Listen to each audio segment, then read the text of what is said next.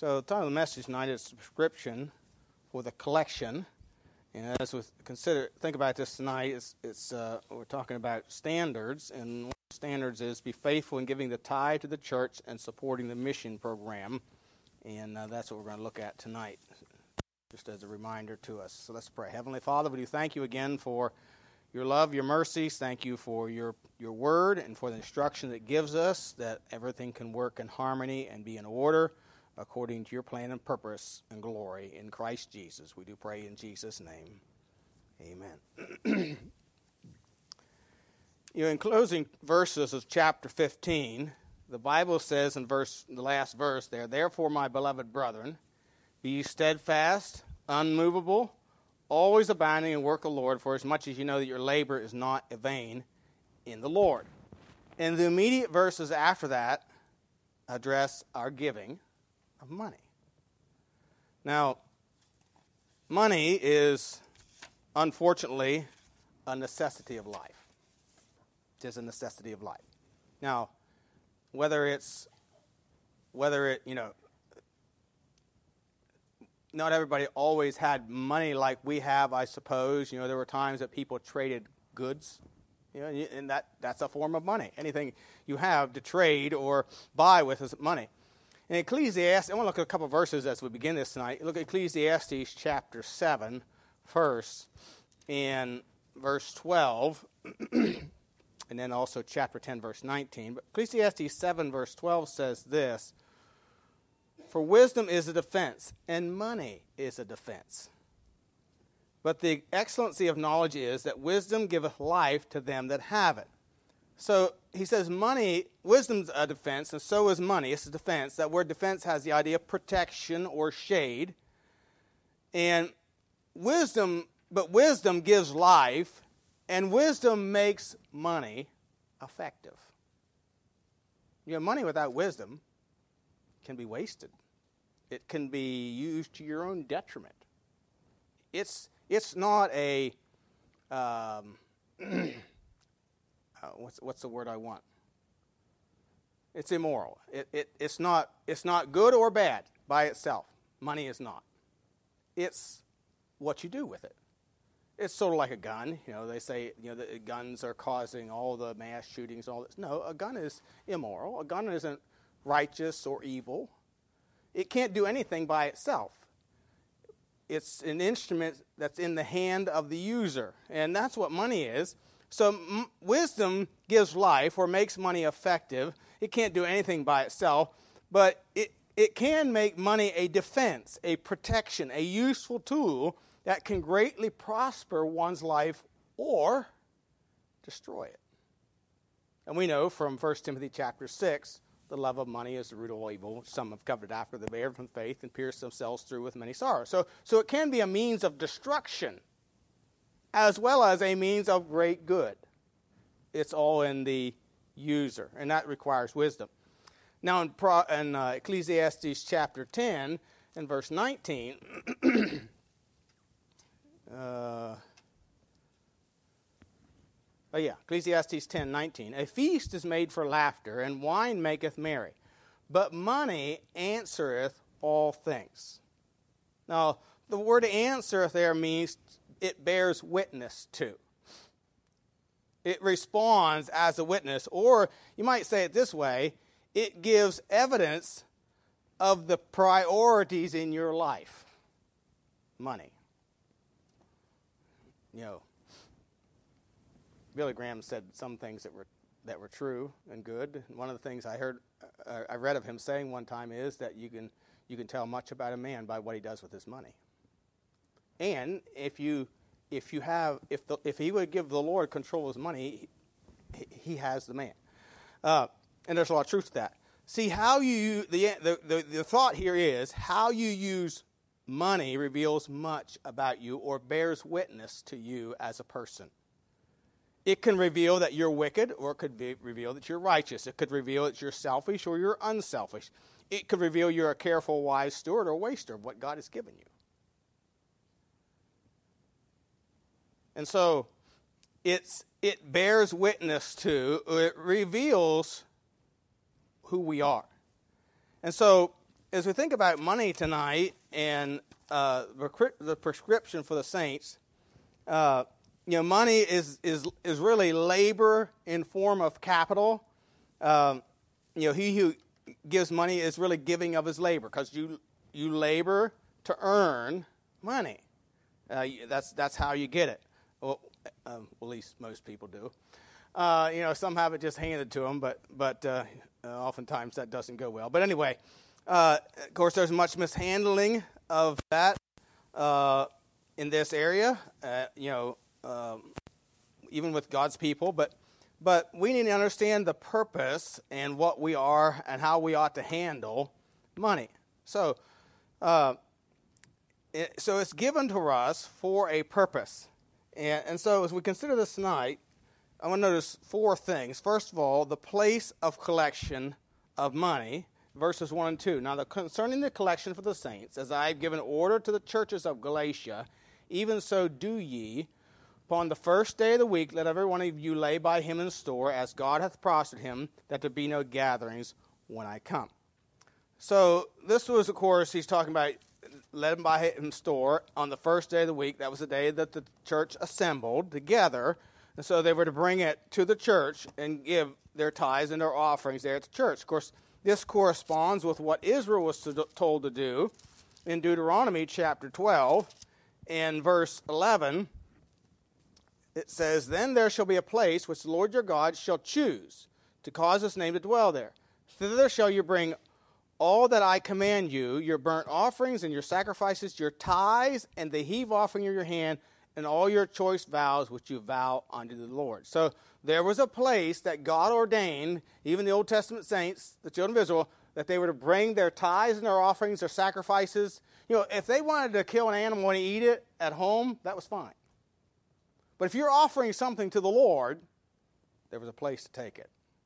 And that was the temple, or the ta- at this time it was the tabernacle. And, and so that was the instruction that he gave them. Malachi 3.10 says, Bring ye all the tithes into the storehouse, that there may be meat in mine house, and prove me now herewith, saith the Lord of hosts, if I will not open to you the windows of heaven, pour you out a blessing, that there shall not be room enough. And of course, that Old Testament was uh, the, ta- the temple uh, at the times of Malachi. So the people brought their tithes and their offerings to the temple. Uh, and we see this in the New Testament in the book of Acts. In Acts chapter 4, excuse me, Acts chapter 4, and verse 34 through 37 says, Neither was there any among them that lacked, for as many as were possessors of lands or houses sold them and brought the prices of things that were sold, laid them down at the apostles' feet, and distribution was made unto every man according as he had need. And, and Joseph, who was by the apostles and was surnamed Barnabas, which is being interpreted the son of consolation, a Levite and of the country of Cyprus, having land, sold it and brought the money and laid it at the apostles' feet.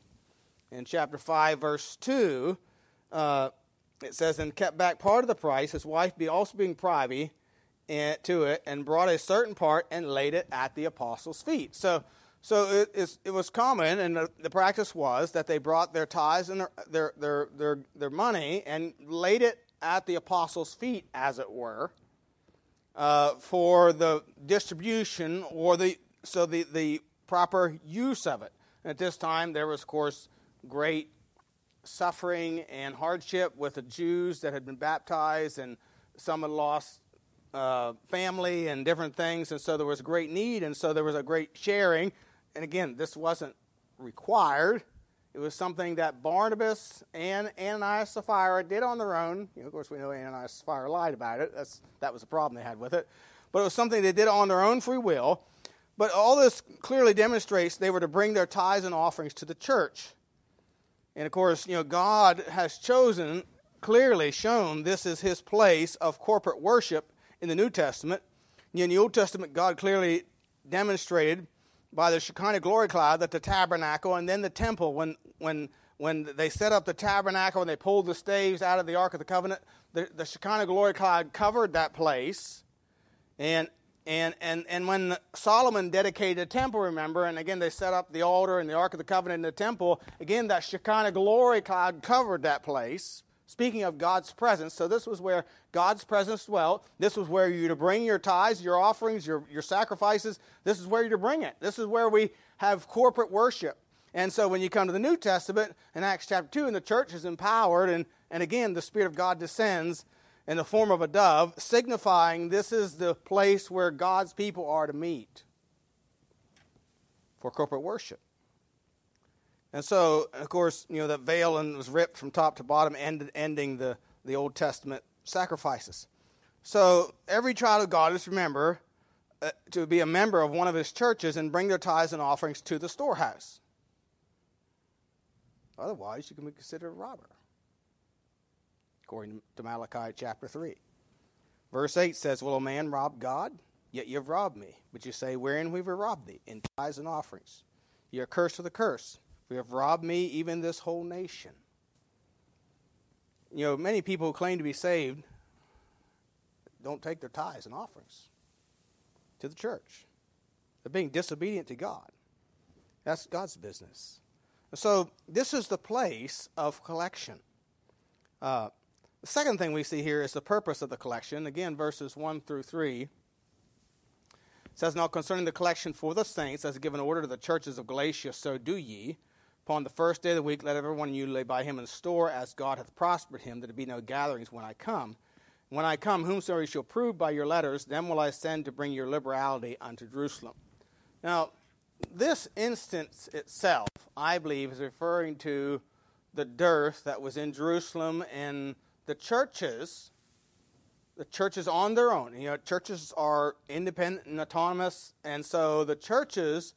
Uh, Paul asked them of this of them, like he mentions the churches of Galatia also. He asked of them if they would take an offering for the particular purpose of sending it to the churches in Judea that were in a great dearth.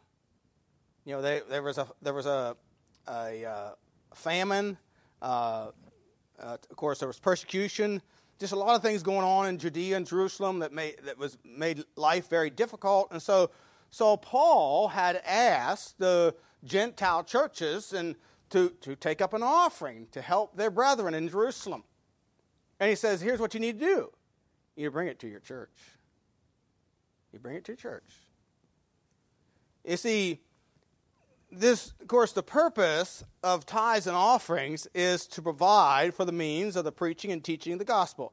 In Old Testament times, the tithes and offerings were used for the temple and for those who worked in the ministry of the temple. If you happened to be in Chris's Sunday school class a few weeks ago, you learned that very clearly that that was a purpose was provide for the Levites, the priests and the Levites, so that they could they could uh, uh, fulfill their ministries at the temple. If, if they were tithes and offerings were not brought in, the Levites would have to go out to their fields and earn their own living and would not be able to fulfill the, the, the purpose with which God ordained them. So, so they would bring the tithes in the storehouse. It says that there may be meat in my house. Now, why did he meet in the house of the Lord? Well, it was so the priests and the Levites had something to eat. You know, these, there were thousands of Levites.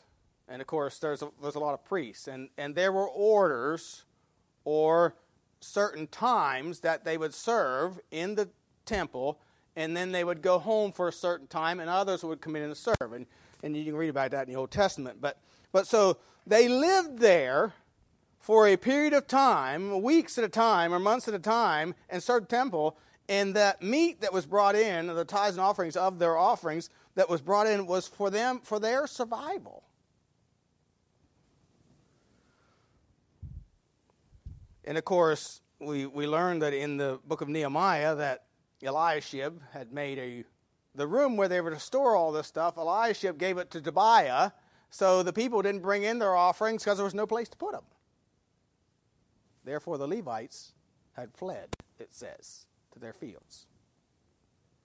And Paul uses that here in 1 Corinthians chapter 9, verses 13 and 14. 1 Corinthians 9, 13 and 14. he uses the Old Testament Levites and priests as a illustration of uh, New Testament ministry, 1 Corinthians 9, 13, 14, he says, Do ye not know that they which minister about holy things live of the things of the temple? And they which wait at the altar are partakers with the altar? Even so hath the Lord, Lord ordained that they which preach the gospel should live of the gospel. So again, Paul uses the, the Old Testament priests and Levites who serve in the temple and who were provided by for by the tithes and offerings of the people whom they serve to illustrate the support and upkeep of the ministry of the church.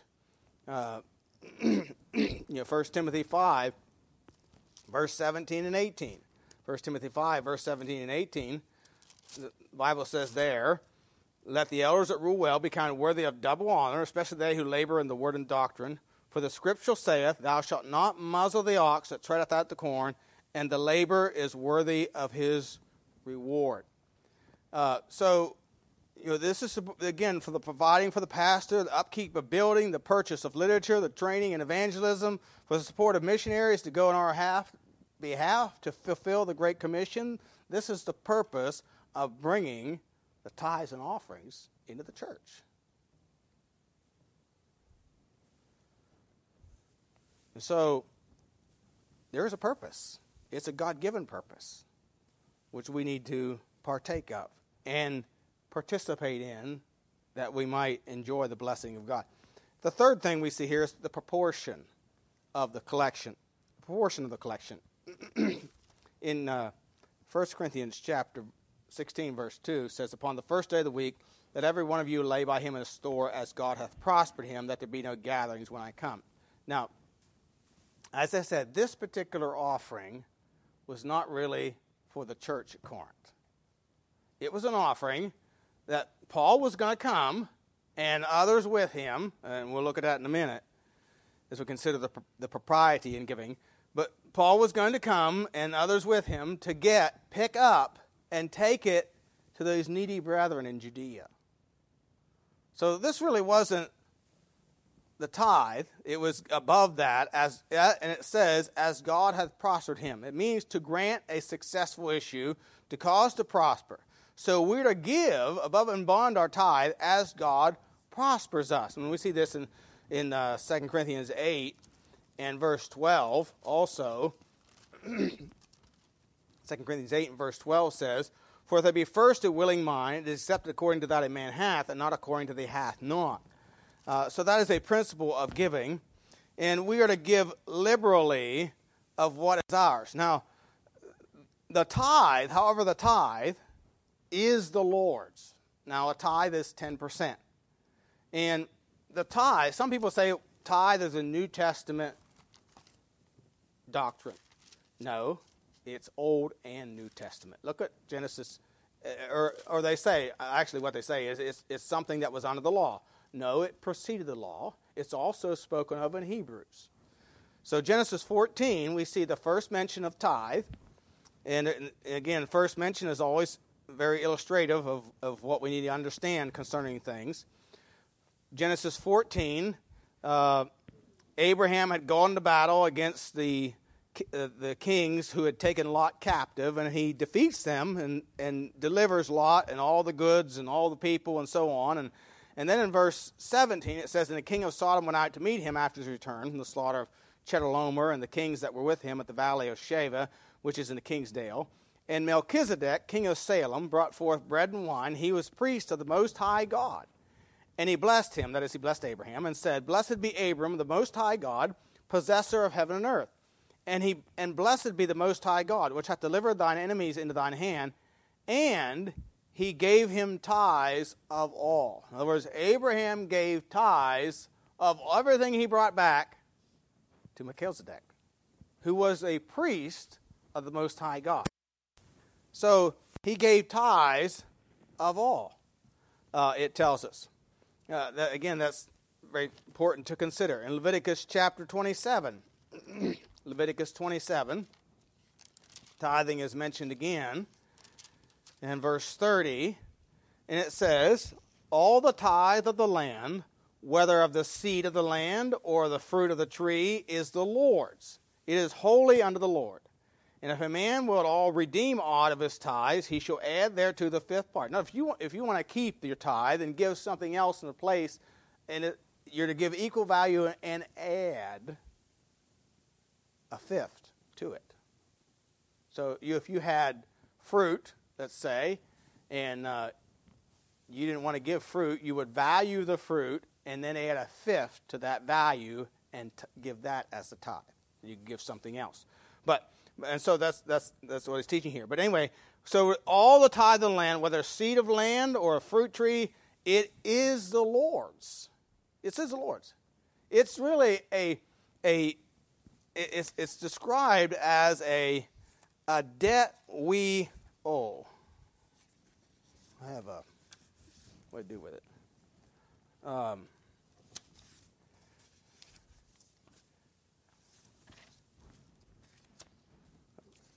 Here it is. James Fausset Brown, in speaking of this passage, says, All the tithe of the land, whether the sea of the land, this law gave the sanction of divine authority to the ancient usage. The whole produce of the land was subjected to the tithe or tribute. It was a yearly, quote unquote, rent, which the Israelites, as tenants, paid to God. The owner of the land, and a thank offering they rendered to him for the bounties of his promise. And if you read in verse 32, it says, And concerning the tithe of the herd, or the flock, or even of the whatsoever passeth under the rod, the tent shall be holy unto the Lord. So when it talks about that which passes under the rod, this would be talking about the animals. So this alludes to the mode of taking the tithe of cattle. So they tied other cattle, other sheep, other goats, whatever they had, which were made pass singly through a narrow gateway where a person with a rod dipped in ochre stood, counting them, marked the back of every tenth beast, whether male or female, sound or unsound. So they were to tithe of everything that speaks of gross income. That's what they were tithe of. Uh, Deuteronomy 14, 22 and 23. Also, Deuteronomy 14, 22 and 23.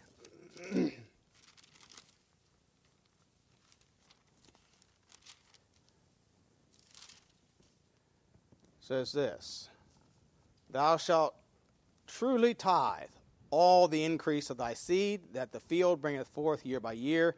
Thou shalt eat before the Lord thy God in the place which he shall choose to place his name there, the tithe of the corn, of the wine, of the oil, of the firstlings of thy herds and of thy flocks. Thou mayest learn to fear the Lord thy God always.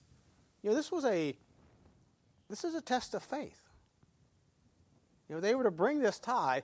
You know, sometimes we, we get the idea, I can't afford to.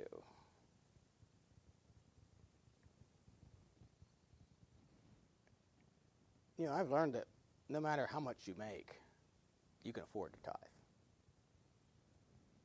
Because if you don't, if you're a child of God and you don't, you're cursed. You're under a curse. It's sort of like years ago when I was pastoring in Maine there was a young lady in the church was seeing this young man, and he actually made a profession in a revival meeting we had there at one point, and and he was coming faithfully. Uh, he never joined, but he was coming faithfully, and then and they were talking about getting married, and then they moved in together. And so uh, I went to see them, and I said. Uh, I said, uh, you know, I understand, you know, that you two want to get married, so why didn't you get married? Just get married. Well, we can't afford to. I said, you can't afford to. No, we can't afford a wedding, you know, and, uh, and a reception and, you know, and all this stuff. We can't afford it. I said, you don't have to have that. I said, why didn't you just get down to the justice of peace? It wouldn't have cost you hardly anything marriage license. Or you could have come to the church and I, I could give you some counseling and, and we could have had a small ceremony with your, your, your friends and your parents and the church could have had a, a little reception. It wouldn't have cost you hardly anything. Well, you know, we, we wanted a, you know, they wanted this bigger wedding. But they didn't have much. I said, So what you have chosen to do is to put yourself under a curse before God because you want a show to people. You want to have something nice, which you don't have the money to do. But you put yourself under a curse.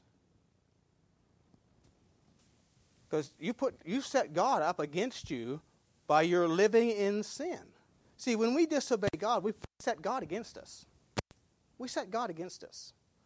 I heard an old preacher, Bob Hamlin was his name. I only ever heard him preach one time. I knew of him, but I only heard him preach one time. And in that service, he said this. He was talking about tithing and people disobeying. He said, he said, the old timers used to say that Deacon so and so is in the hospital getting his tithes cut out.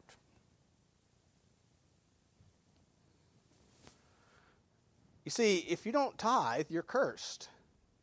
Now, our giving beyond that is a matter of offering. And this is really the, the, the, the, the basis of the, the, the, passage we're looking at, but, uh, but we're covering tithing also. But so, and that's why he said in, in 1 Corinthians 16, verse 2, as God has prospered him. So if you want to give above and beyond that, by the way, the children of Israel gave offerings above and beyond tithes. They did it constantly. They did it constantly. See, we are to give liberally. Uh, in verse 3 of 1 Corinthians 16, it says, And when I come, whomsoever ye shall prove by your letters, then will I send to bring your liberality under Jerusalem. This is, this is one area where you're allowed to be a liberal in your giving. You know, you know, giving, giving, you know, God wants us to give, our, our, our, our, our, our offerings are to be governed by grace, bounty, how God prospers us, and charitable or cheerful. God doesn't want to give it, uh, you know, I want to give, but I really don't want to give. You might as well not give it. And it's giving out of abundance of a giving heart, not necessarily a large purse.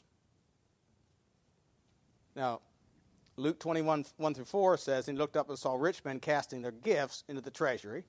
He saw also a certain poor widow casting in hither two mites. And he said, Of a truth I say unto you, this poor widow hath cast in more than they all. For all these have of their abundance cast in unto the offerings of God, but she of her penury hath cast in all the living that she had. So they were giving out of their abundance, she was giving out of her poverty. And the Lord said, She gave much, and they gave little, even though their gifts were much larger than hers.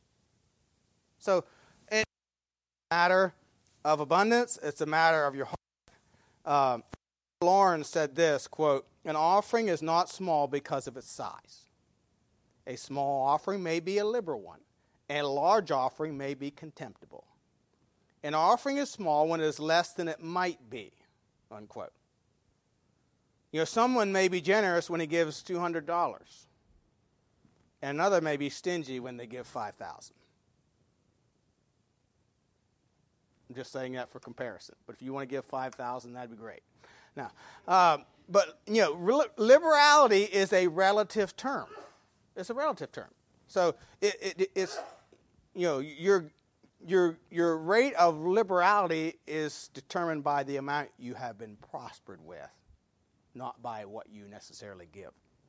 And so, so giving is not to be based on the amount you give, but what you have. And that's a principle taught in Proverbs chapter 11. We're to sow, not to sow sparingly.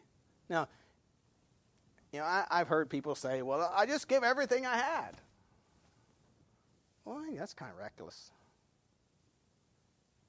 You know, hey, if if God so moves you and you're sure about it that God that He wants to give everything you make for a month to the Lord, why why you know, go for it. But you're also responsible to provide for your own house. You're responsible to provide for your own house. So, like the the preacher again, the preacher I heard uh, that in a conference and he was talking about this, and this, he said this preacher always bragged about, you know, whenever the offering plate, he just put in everything he had. And he said, The Lord always provides my need. He said, Yeah, he provided his lunch out of my back pocket. Yeah.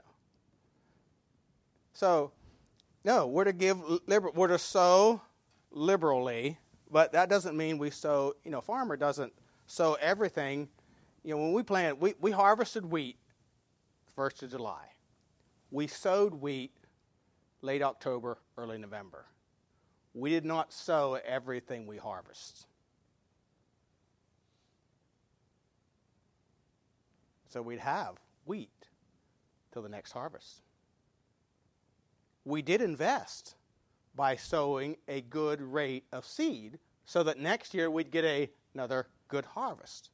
So, but again, we didn't sow everything we had. In other words, we didn't give away, you know, to give away everything you have. That's not the idea here. So we're to give, but we are to give liberally. That's the proportion. And then the propriety in giving, verses 3 and 4. He says, When I come, whomsoever you shall prove by your letters, then will I send to bring your liberality under Jerusalem. And if we meet that I go also, they shall go with me. So the word propriety means conformity to established standards of good or proper behavior or manners. Now, it's a sad reality that churches do not have good reputations for handling money. They're considered high risk for credit by banks. And many times there's lots of mistrust. There is mishandling of funds in churches. Um, sometimes churches just don't use common sense. Uh, sometimes we just don't use common sense, you know. It, sometimes it appears that we think we're exempt from the laws of sowing and reaping. But Paul here established some parameters by which this money was to be handled. In other words, he didn't come to Corinth by himself, take the money, and head off to Jerusalem. He wasn't doing that. No, he said, if we meet, he said, when I come, whomsoever ye shall approve, by your letters, them will I send to bring your liberality unto Jerusalem. And if it be me, or fitting that I go also, they shall go with me. But he wasn't taking that money by himself. Now, could Paul be trusted? Oh, I think, you know, I would trust him with my house, you know, my family. I, I'd trust him with anything I had. But you know what? Even though he's trustworthy, and you send him off to Jerusalem by himself with this money, and he's robbed on the way and loses half of it. Robert just takes half of it. He gets to Jerusalem with the other half, and he tells a story about how he escaped with half of the money. And there's some people who are going to say, uh, that's a likely story. Yeah, that's just a likely story. See, he could be, or he could just be accused. Well, they gave you more than that at Corinth, and you didn't have that much when you got Jerusalem. Would he have a witness? No. And so he says, Hey, whomsoever ye shall approve by your letters, them will I send. So there was to be checks and balances here about how this was mon- this is handled. You know, again, we learned that when Chris was going through the book of Ezra, and Ezra proportioned out, and it gave an accounting of what he gave before his travels back to Jerusalem. Uh, with all that silver and gold worth millions of dollars in today's economy, and, and they, they divided out to different ones, and they had took an accounting of it. Why? So there were no questions asked. you know, I was became the pastor at Lee Baptist Church after the first year, I asked for an audit of the books by a couple, and another couple in the church that had nothing to do with the handling of money. And the treasurer got offended and was going to quit. And I said, okay. If you want to quit, quit. But I said, you need to understand something.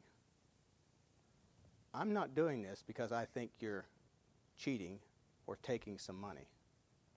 I'm doing this to prove you're doing a good job and nobody can question it.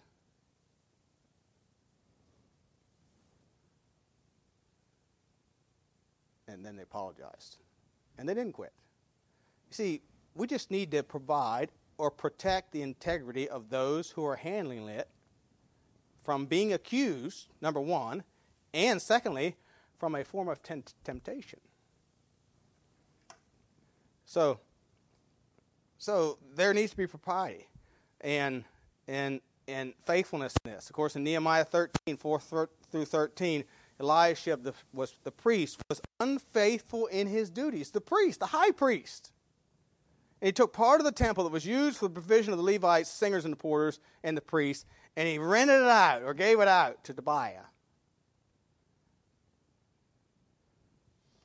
So, uh, you know, again, these, this was a survival of these that worked in the temple. So when the temple was compromised, the people did not bring their offerings.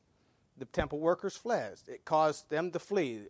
They had to, to, to leave to uh, survive. You know, when, when, when money is not handled properly or above board, it raises questions and doubts in people's minds.